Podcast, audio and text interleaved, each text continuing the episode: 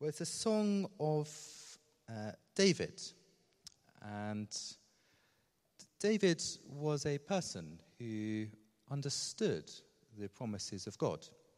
You will remember that David was a shepherd and was in the field when God came to him through the prophet Samuel and said and promised to him that he would be king uh, which is a lovely promise to have, uh, but with a difficulty, the difficulty being that uh, the nation of Israel already had a king at the time.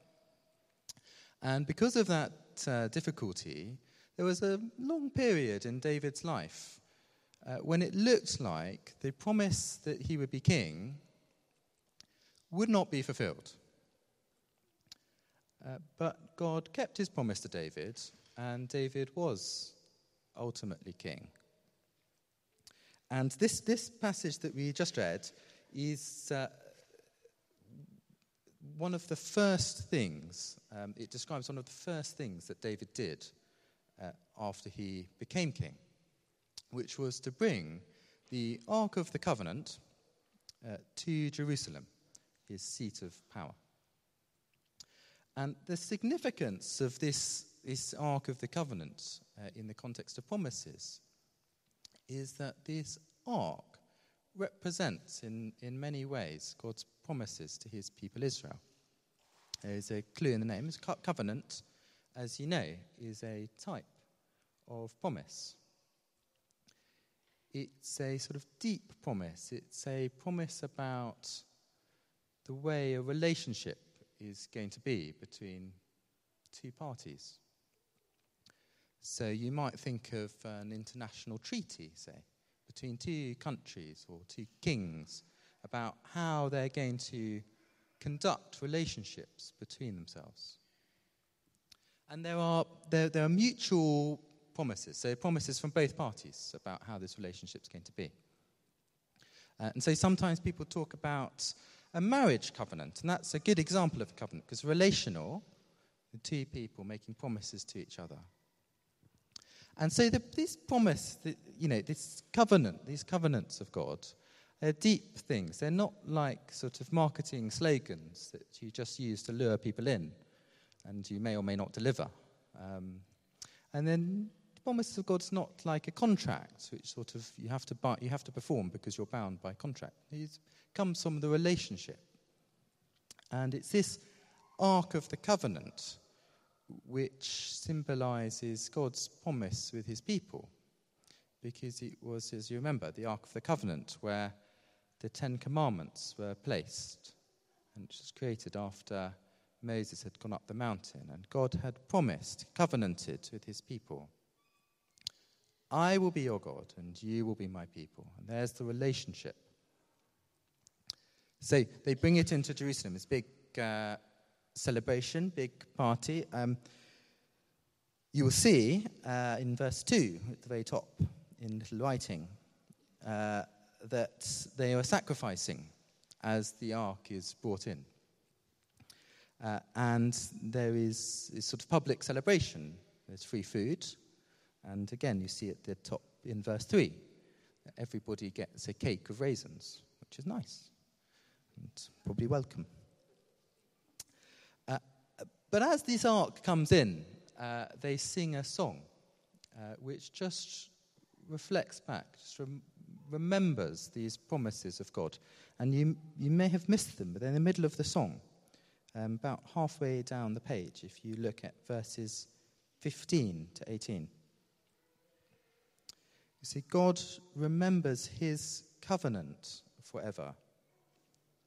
The covenant he made with Abraham the oath he swore to Isaac.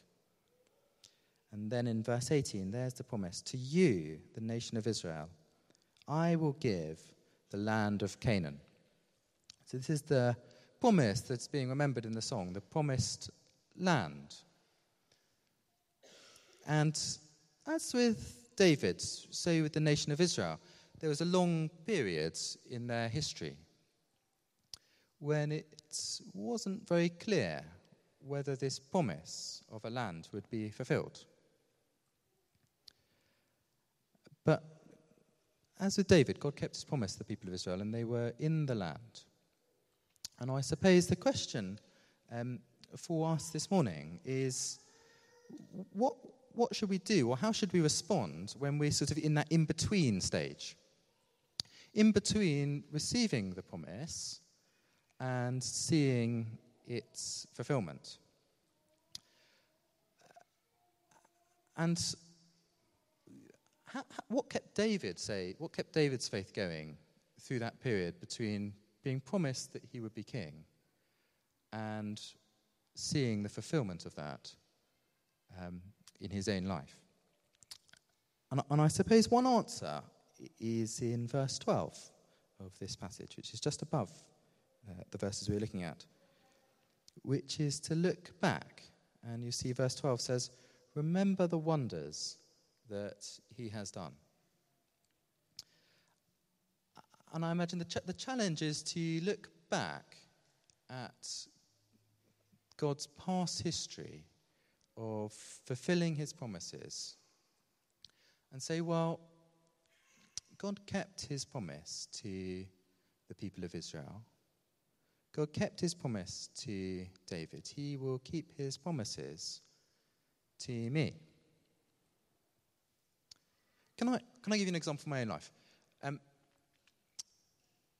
G- Jesus said uh, that his gospel, his good news, would go from Judea to Samaria to the ends of the earth, and that all peoples, every nation, would, would come to know him. And I, this is something that I want to have faith for in my own life. I would love to see uh, my friends and family who don't yet know Jesus come into a relationship with him. Uh, but it's sometimes be pretty depressing and look very impossible. Uh, there was a time in my life, um, it was a while ago, no, over a decade, um, and I was talking with a friend uh, a lot about Jesus. And this guy, he had no church background. He'd not really uh, grown up with it at all. He'd never really belonged to church apart from Christmas and Easter.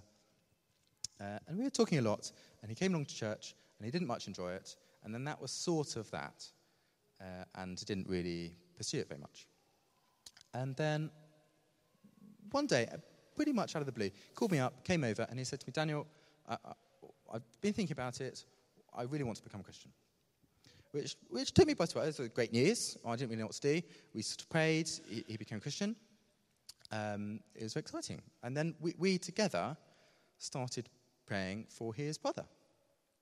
And he said, I remember him saying to me, it's just going to be really difficult for my brother to become Christian. He's really not into this sort of stuff. Uh, I don't know if it'll ever happen. Uh, anyway, we prayed. About four weeks later, his brother became Christian. And again, great, not really much idea what to do, so keep praying. And then three weeks after that, the guy who did the newspaper round with his brother also became Christian. So we just didn't really know what to do. Um, and it was really encouraging. Um, well, I, I sort of feel like I didn't really have faith for that at the time. But I, I should certainly have faith for it now. Uh, but it's still, a it's still a struggle. But looking back sort of really helps build faith to remember the wonders that God has done in that time of my life. And, and you know, it might, might not be the same for you. It might be something, you may not have uh, that sort of thing have happened to you. But you know, amongst us, there will be hundreds of stories of encouragement, of stories of God's faithfulness to us as a people that we can share with each other in different areas. Um, and remember together um, what he has done. Well, I wonder what, what, um, what are the promises of God to us Today, we're not promised a particular land. Um, I've not, I personally not received any promises that I'll become king. And I suppose that there are many. I mean, there are many promises. You may, you may feel like you have an. In, there are individual things that you have been promised. But for all of us as Christians, there are promises, many, many promises in um, God's word say a promise I will never leave you or forsake you. says, says the Lord. Or, all who call on the name of the Lord will be saved. Or, there's no temptation uh, too great that you can't stand up underneath it. All promises from God. And God, God keeps those promises. He kept his promise to the nation of Israel, he kept his promise to David.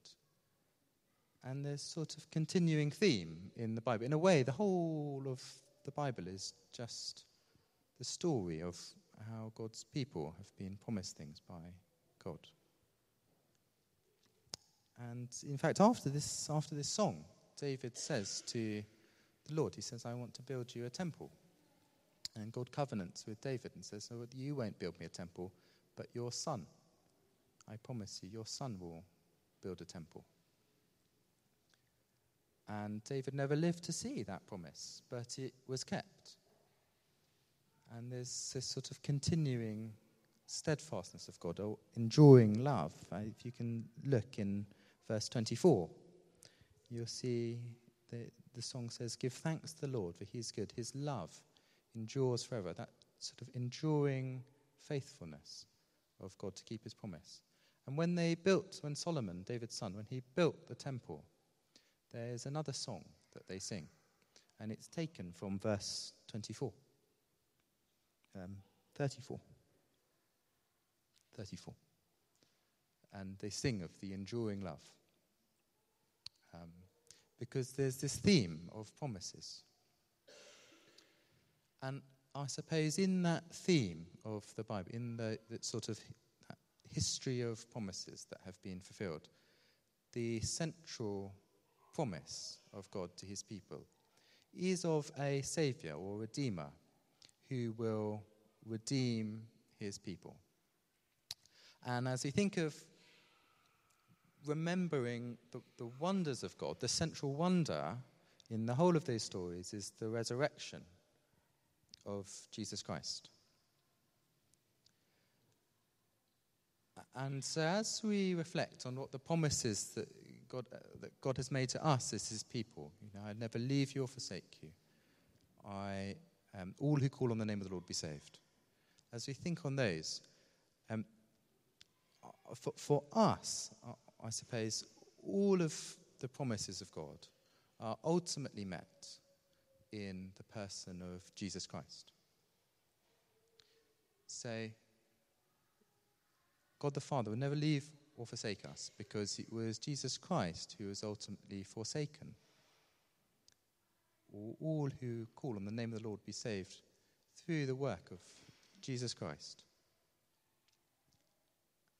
And Paul writes about this in 2 Corinthians. He says, all of the promises of God are yes in Jesus Christ. And so all of the promises of God are met ultimately in this person, Jesus Christ. So when we think, when we remember back on God's history of keeping promises to his people, I suppose the central, I mean, we might have things from our lives that, uh, that we can think back on that will build faith, but the central thing that we might think back on is in how actually God kept his promise to um, all nations by sending a Redeemer and then raising Jesus Christ from the dead. So we find ourselves in the in between and we're thinking back to that.